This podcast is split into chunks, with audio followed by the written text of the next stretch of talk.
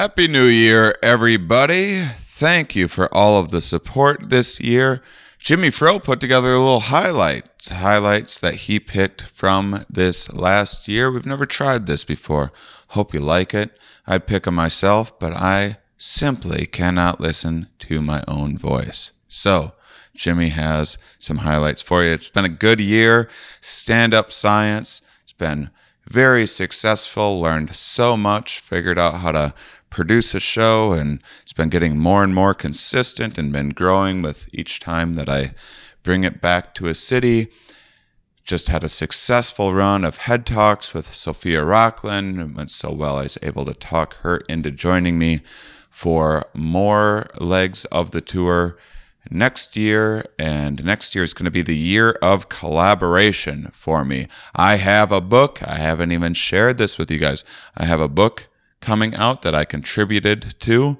I'm going to have a little piece in each section, as well as I helped some of the writing and punching it up uh, with my good friend Peter McGraw, all about business lessons that can be learned from the world of comedy. It's called Shtick to Business. How cute is that? And I have uh, I have another new show. I can't say just yet, but we're already working on the artwork and writing the description.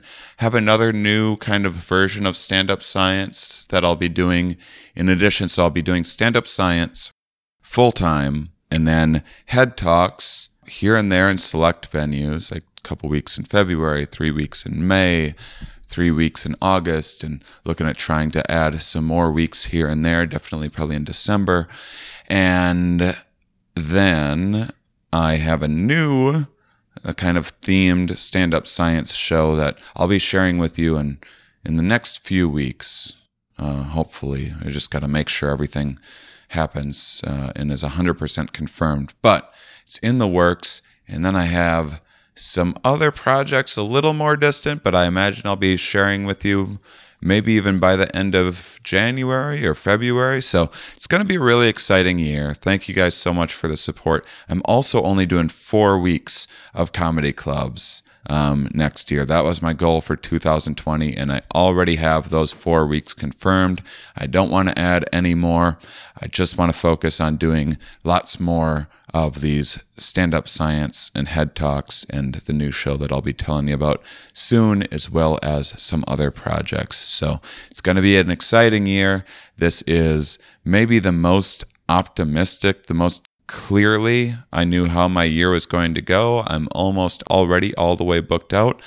And we're going to be adding new things, new dates to the site all of the time. So, again, you can always join my email list so you get alerted when I am going to bring something through your area.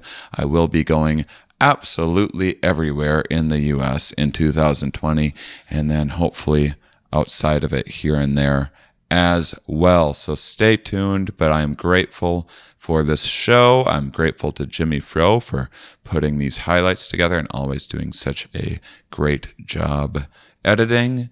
And I'm grateful to you guys, the listeners, for helping me out, spreading the word, coming to shows, giving me positive feedback, and sending me guest suggestions and all the other things that you guys have done to support the show on Patreon and everything else. So, have a happy new year, everybody. I hope 2020 is as good for you guys as I believe it will be for myself. I'm very grateful and feeling very lucky at the moment. So, have a great one and enjoy today's episode. Are we? Yes. Where are we? Here. Why are we here? Not entirely clear. We are misfits thrust into existence by random chance, with no hints at all as to how we're supposed to make sense of it all. It's immensely bizarre. Here we are. It was thought that if an animal is larger or longer living, it should have an increased likelihood or more rates of cancer than, say, a smaller, shorter lived uh, animal. So, say an elephant compared to a mouse right? So if you're bigger, you have more cells. If you're living longer, you have more chances for uh, mutations to occur and, and replication and, and, whatnot. But that's not the case. There, there doesn't seem to be this correlation between the two. And so the idea was, well, why why is that not happening? And so I believe now there's two groups of scientists. Uh, the first one was at the University of Utah. Another one is at the University of Chicago, and they're trying to understand what's going on. And what they kind of found out was it's this gene uh, TP53, and TP53 uh, helps in lowering cancer because it induces cell apoptosis. So, like a cell will commit suicide. So it seems that elephants uh, are more sensitive to DNA damage, so they'll have apoptosis or cell suicide, right, more readily than we do. And that's because they have 20 copies of this gene, where we only have one copy of this gene. And so now there's a lot of uh, interest in looking at this and what does this mean for future cancer treatment for humans and for the the role of cancer in humans in general. And so that was something that was really cool that we learned from elephants. No elephants were harmed in the in that study or anything like that. But you know, it's it's beneficial both for elephants and for humans, and, and that's pretty cool. Hmm. Do they ever try to treat elephants with cancer, like in zoos or anything? That's a good question. I'm going to say yes, though I don't know for sure. So I know there was a couple cases not too long ago. I think there was an elephant with foot cancer, and I don't know how, but I'm going to go with yes, only because usually that's always the case, right? If you know you're something's wrong with their animal, then they're trying to, right, hmm. remedy it. There's a cognitive psychiatrist. His name is Benny Shanon, and he and in his opus um, "Antipodes of the Mind," which is about the phenomenology of the ayahuasca experience, he touches on these kind of archetypes or these sort of common symbols that people see as they experience ayahuasca. So he went, and I don't remember what his survey group was, but they, you know, he was interviewing uh, many different people, people who are completely ayahuasca naive and had their first experience to well-seasoned traditional healers, um, and he what he basically found was that there was a certain frequency of categories that were coming up. So it was very often that people would report seeing snakes or seeing uh, women dancing or seeing palaces or seeing praying mantises, right? These sort of I've never seen the praying mantis. The famous praying Uh, ev- ev- mantis. everything else resonates with me. Yeah, well, that's like the DMT dude, right? I mean, one of many, right? Who knows? Or, or the or the octopi. These are also some interesting haven't seen characters. those. I've never seen the dribbling basketballs. oh, what? Yeah, Just kidding. I haven't seen them either. um, yeah, it's really interesting. Um, and in that book, there's actually a t- there's a there's a quote from a Jesuit missionary, and he and Shanon was kind of looking at like the, the most early um, accounts of um, foreigners describing ayahuasca, and of course they said it was like the devil's brew, and it was very freaky stuff. And one of them had a bit more of a, a heart opening experience, and, and he described the way ayahuasca works, and which could apply for psychedelics generally, is like they offer visual solutions to personal riddles. If that makes sense. So, like, you're visually seeing some sort of a rep- representation of a thing, and it may not even have a name, right? And it's almost, it's, it's ineffable, actually, but it, it, it has a feeling. And of course, with this, like, incredibly synesthetic experiences that we have with color and sound and taste all melding together, these, these visual experiences we have are somehow representing like shapes in our mind and in our character and our body. And it's through the transformation and the morphing of these shapes that we can actually um, undo things in our uh, in our psyches, I guess. I mean, it sounds very abstract, but it kind of makes sense. You know, even with even with a simple meditation, you just imagine a pearl or some water, and you're kind of working with with that technology. you know, we see different prices for the same thing though all over, and I think there's more and more acceptance of it as we move forward. So historically, people might be upset. In fact, Amazon there was a big backlash when they were changing their prices years ago. The, but we see it now more and more. Like if you go to a baseball game while you're here in Seattle, the Mariners use dynamic pricing. So as they match supply and demand, they're changing their tickets um, from day to day as their record gets better or worse, as the weather's getting better or worse, their opponents look better or worse. So we're getting more and more used to dynamic pricing and different prices to different people. Yeah, I mean, I get dynamic pricing in terms of a, a baseball ticket and how well a team's doing and stuff, but I, I still, I, I- think that people finding out that they're, you know, if if you and I both go on the same widget dating app right now and sign up, and one is fifteen dollars and one is ten dollars, one of us is going to be upset. Yeah, quite possibly. Uh, but you know, even grocery stores are are experimenting with this and considering this as they're getting more and more data as to how people are buying. So there's there's different ways. Personalized coupons. You've seen, you know, that annoying box that says enter a promo code, and you're like, ah, if only I had the promo code. Who's got the promo code? So there's there's ways that it's being done that without upsetting people as much. Uh, ways that are not upsetting people to the point where they don't buy it anymore, even though they, they still value it. Hmm. started reading about psychology, became really interested in time perception, and started reading about that. And it just came from an intuitive understanding of wow, sometimes the day seems to drag on and sometimes it seems to narrow. This is everyday experience by an individual. Why does this happen? And it got me thinking there isn't an external stimulus. For all of our other sensory systems, there's information coming in. Light, we have electromagnetic energy coming in, gets transduced into a neural signal that becomes vision. Sound is changes in mechanical pressure in the air. That gets transduced into a f- chem- neurochemical signal in the cochlea and gets sent to the auditory cortex. And then we're hearing Elliott Smith. Mm-hmm. We're hearing music. And somehow that change happens. So there's a physical. Wait, way to bum everyone out with the Elliott Smith reference, by the way. My students, I've had a, a crop of students right now that are super into Elliott Smith. That was in my head. So hip. I should have said, I'm, I'm, I'm just taking whatever jokes I can get at this point. So, but I, I understand where you're going with this. There's th- these physical sensory experiences are, you know, a little more intuitive how they're working than something like our perception of time. So that's Wisconsin. interesting.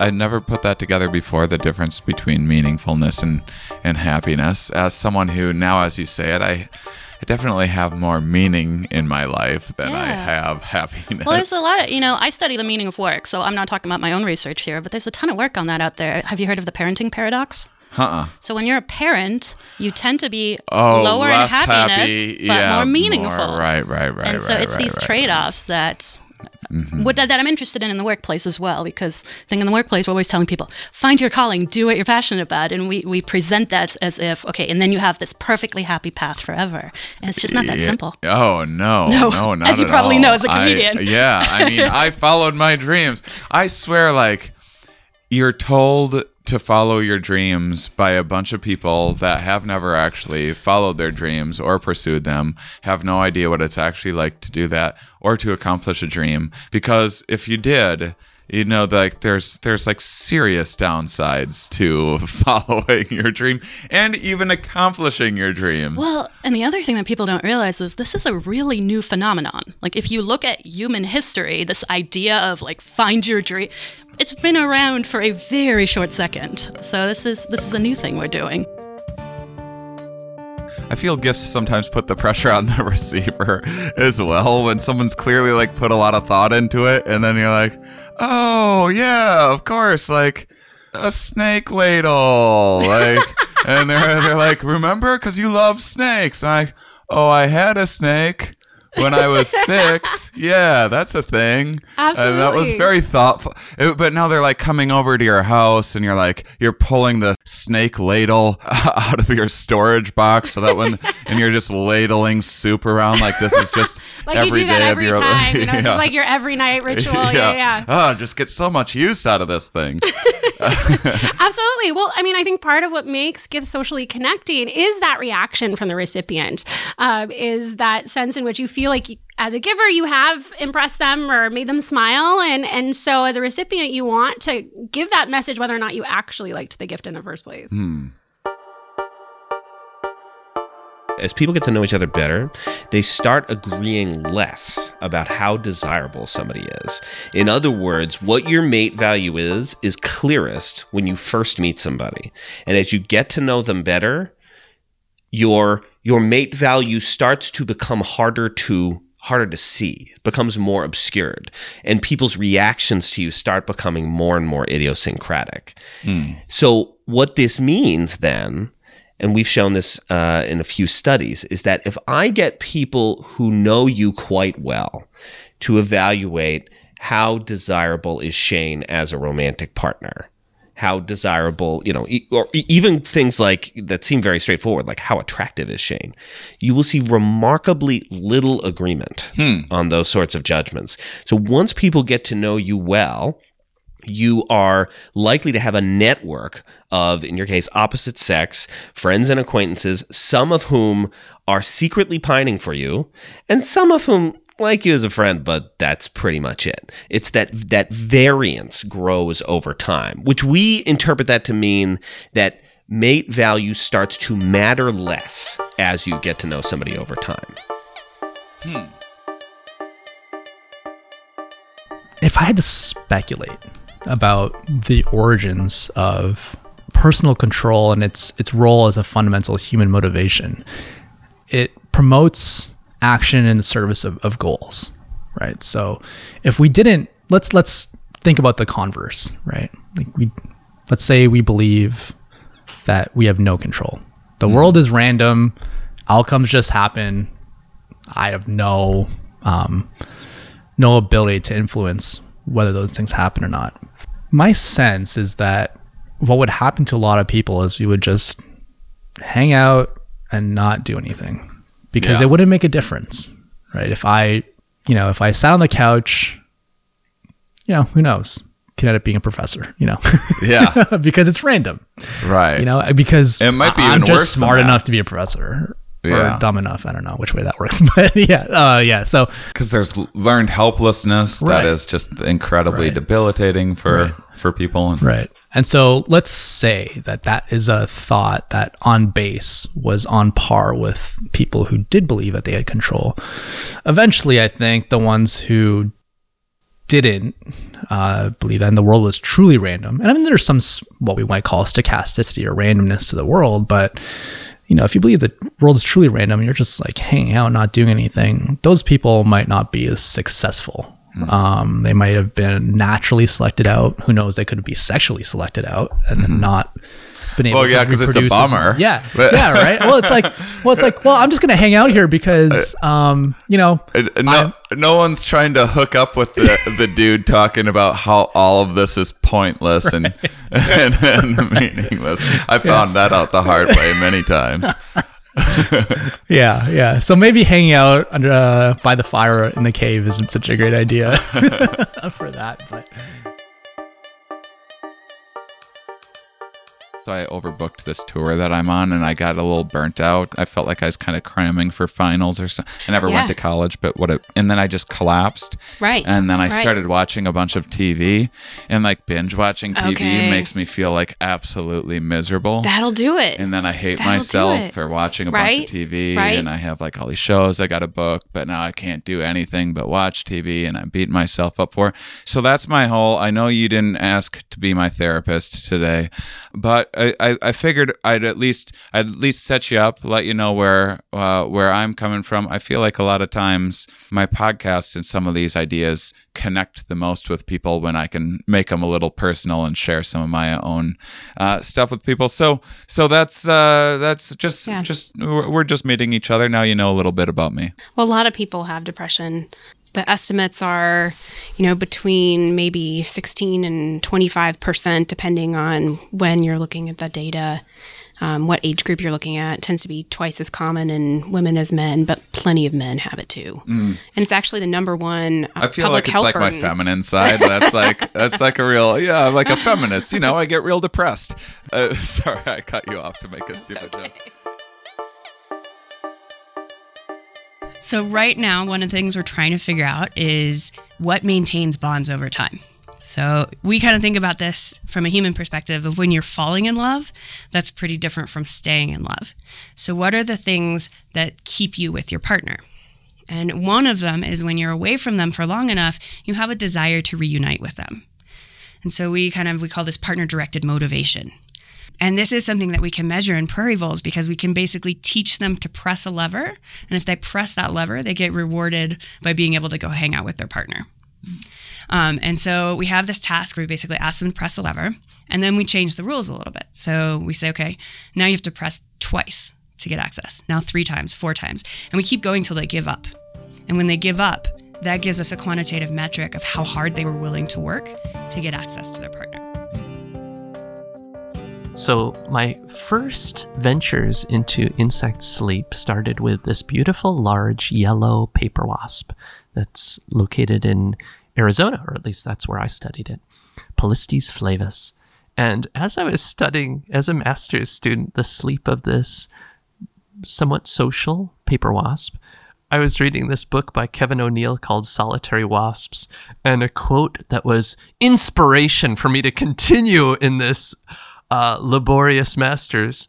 Most people, biologists included, would probably consider the study of wasp sleeping to be pretty uncompelling.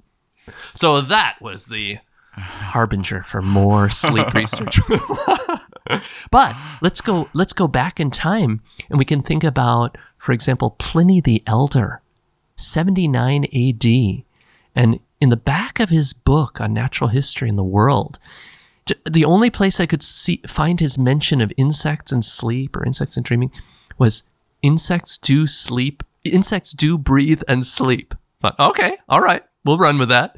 Now fast forward, you know, a couple thousand years almost, and you've got Rau and Rau in 1916, and at the beginning of their paper called "The Sleep of Insects: An Ecological Study," they wrote. An object in motion always attracts the attention of children, young and old. A butterfly flitting from blossom to blossom, a locust jumping before one in the dusty road, a bee rummaging in a flower, all arouse one's interest. But naturalists, like children, cease to pay attention to insects when the latter cease their activity. Thus, the interesting problem of when, where, and how insects sleep has been all but neglected. Hmm. Now, I might have read that same quote months ago when we met last time, but it's worth repeating. It's. Uh, I don't think that you did. I think Oh, I would have. I would have remembered that. Great. That that's an impactful quote, and it does. It, you know, it makes me feel like a fool. Here, here I've been, just, uh, just tantalized by these like birds flying about, and uh, like a child. Oh, things moving. I'm gonna look at the moving thing. Completely Ignoring Ignore. Oh. the static Cecil.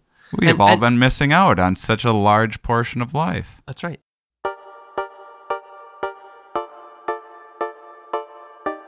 So you're in Wisconsin. So how do you get rid of winter so that people? I, I mean, what do you? Because I was thinking uh, during uh, for as I was like thinking of a New Year's resolution, I was like, well, because I I go in and out of jogging and getting cardio stuff, and I always feel at my best when I'm getting regular cardio.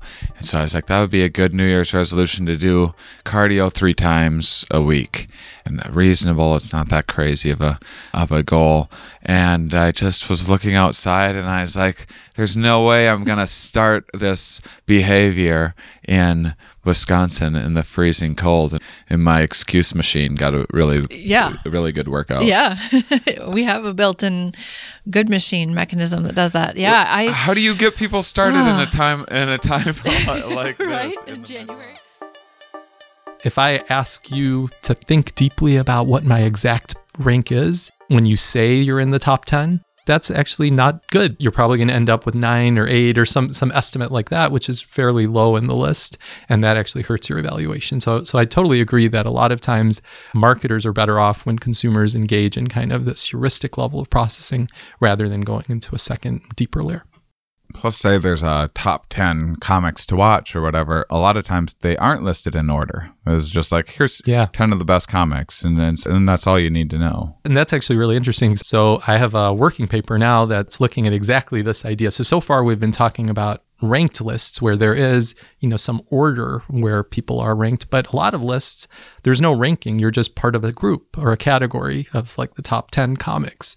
And uh, what we find though is even in those cases, people infer ordinality, which means they kind of, even though there's no rank given, we're so used to seeing lists that are ordered one to 10 that just the position you show up on the page, they assume something about your um, evaluation or how good you are just from that. Because we're so used to seeing lists in this ranked way, we extrapolate that out and assume ordinality even when the list is unranked.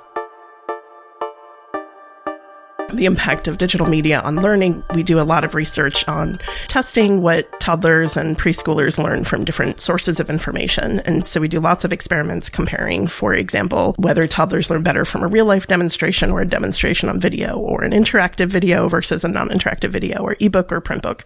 So we do lots of studies like that, little lab experiments. The other arm of our research is looking at the impact of digital media on development. And mostly how we've done that so far is looking at, we tend to do these controlled laboratory experiments in my lab. Um, so we look at how children play, for example, when there's a TV on or not in the room. So we have this living room kind of lab space and we have preschoolers come in, for instance, for half an hour and we have the TV on with a kid show for 10 minutes and a grown up show for 10 minutes and no TV for 10 minutes. And we look at changes and we're now, we're doing a new study now where we have them wearing wristbands, kind of like a Fitbit kind of thing to track heart rate and other physiological markers Hmm, um, so while they're playing. I, I love it. It's a great data set to play with. And so we're interested in how children play and interact with their parents, for example, when there's TV or no TV.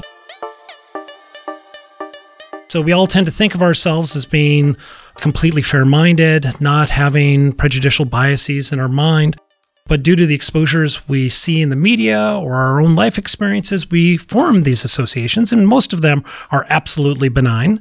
Uh, we might uh, associate a color with a positive feeling, perhaps because of a sports team we cheered for or something like that. And so, being that I'm from Minnesota, the color purple probably has a more positive vibe for me than it would for most. But in any case, the uh, the main takeaway of this is that when you apply it to biases, you can start to see associations that people might not be aware they have or don't want to admit they have.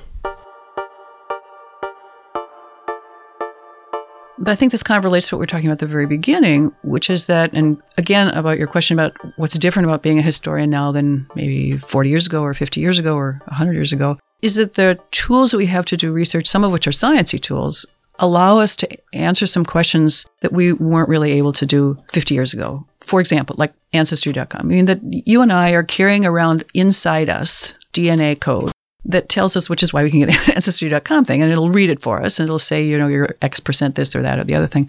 But that carries certain kind of things within us that tell us about our past. A hundred years ago, no historian, the, the most eminent historian in the world, that historian didn't have that tool that now anybody that spits into a test tube can have. You know, I mean, about their own past or about anybody's past, so that we can trace things like the migration of people and, you know, the kind of thing. Not only do we, you know, share DNA with earthworms, but we share such and such with Neanderthals, uh, you know, so we know that Neanderthals and Homo sapiens then had sex in the past, um, uh, you know, uh, so that there's, there's that kind of Until they didn't, and then it was war. Yeah, and then they just Homo sapiens just wiped them out, um, or they just died. Uh, evolutionary pressure, whatever you want to call it, um, just killing them. So there's there's you know that's I mean that sounds like kind of an exotic tool, but for example, um, some some scientists, microbiologists, and, and other people his, who do historic microbiology have have determined definitively that the disease that killed a lot of people in the 14th century really was a bacillus called Yersinia pestis. There's a debate about was it really which the Black Death. Okay, so what was the Black Death like epidemiologically? All right. So people said, well, maybe it was the Black, maybe it was Yersinia pestis, maybe it was something else, maybe it was this or that. So people dug up plague cemeteries in London and looked inside the teeth of people who were buried in these 14th century cemeteries that we know they all died of the plague. Um, and inside their tooth pulp, they found the Yersinia pestis. In other words, they found the bacillus that killed them inside their teeth, which is where it happens or it lodges there. Okay, this is definitive. I mean, this is a. It's not a oh wait, but maybe it's one thing or another. I mean, a lot of things about the past we can't tell. I mean, we will never be able to answer those kind of certain kind of questions. But we know for sure now because it's still there in their, you know, in the biological evidence in the epidemics of this disease. I could talk about these edgier topics in a way that with like my aw shucks midwestern delivery that allowed me to get away with with things and and then I just got bored with like trying to push the boundaries of like, okay, can I make this abortion joke work or whatever, whatever social taboo, whatever graphic sex thing. Like it started getting boring to me to just like be as uh, outrageous as possible or whatever. And I wanted to be talking about like really how life worked and what was more meaningful. And to me, there was nothing more edgy or uh, or challenging or kind of dangerous than like actually figuring out these underlying properties that drive people's behavior and and trying to communicate things like science, which I've got uh, really into on stage when people like don't necessarily they're not coming there to learn. Mhm. Um, like it is, it's it's a much more nerve wracking experience trying to talk about say biology eh, in a club where people like worked hard all week and want to like get drunk and have some laughs about dicks and don't want to hear. But of course, there's plenty of bio- biology dick jokes, so you can make it work. But uh, but I kind of like it was drawn to science through my like natural sense of uh, rebellion um, as well. So so look at us, a couple of badasses recording this badass podcast. So I. I My wife will to- be so impressed. By we but for the listeners we are both like wearing leather jackets right now with like spikes and stuff all over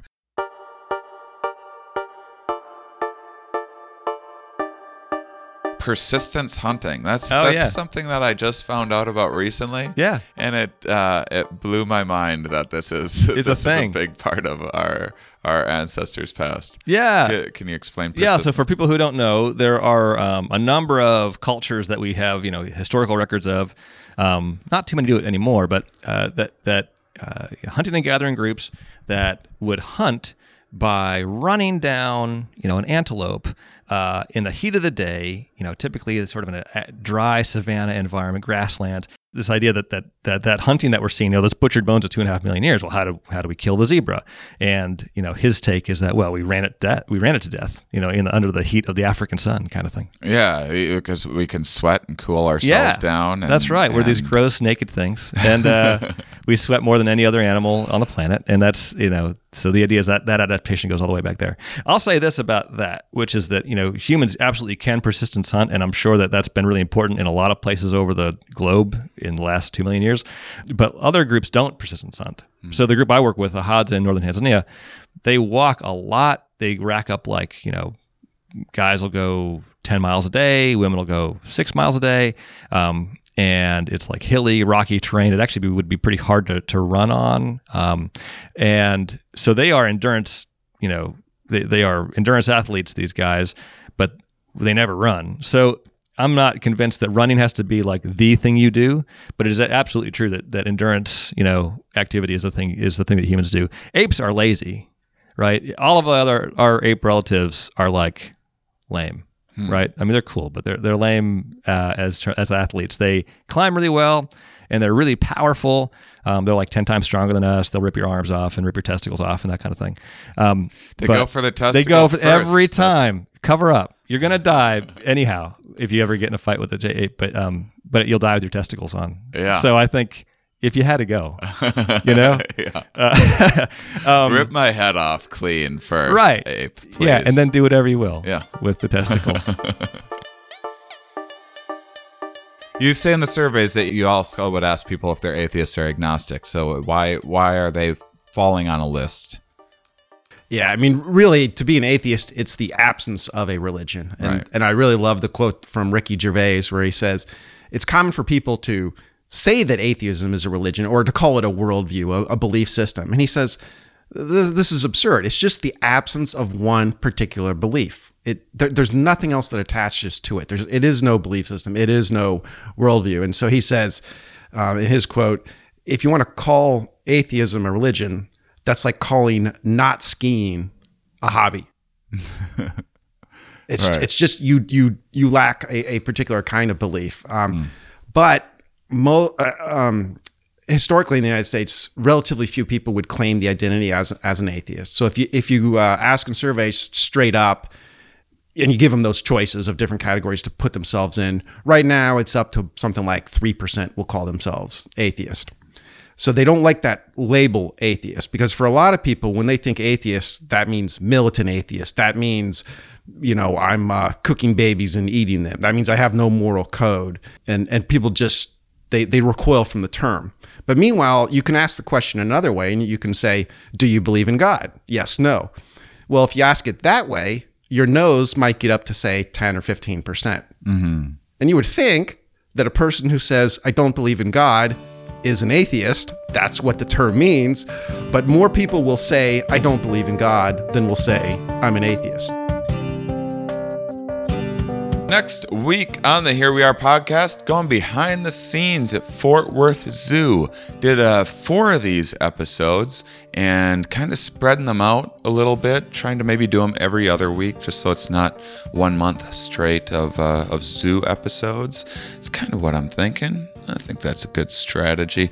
And what do you guys think of the highlights? Was it enjoyable? Was it worth doing again uh, next year? Or maybe putting together other compilation episodes in the future? Maybe I'd listen back and reflect on what I think about them now. Who knows? There's a lot, a lot of directions we can take this show.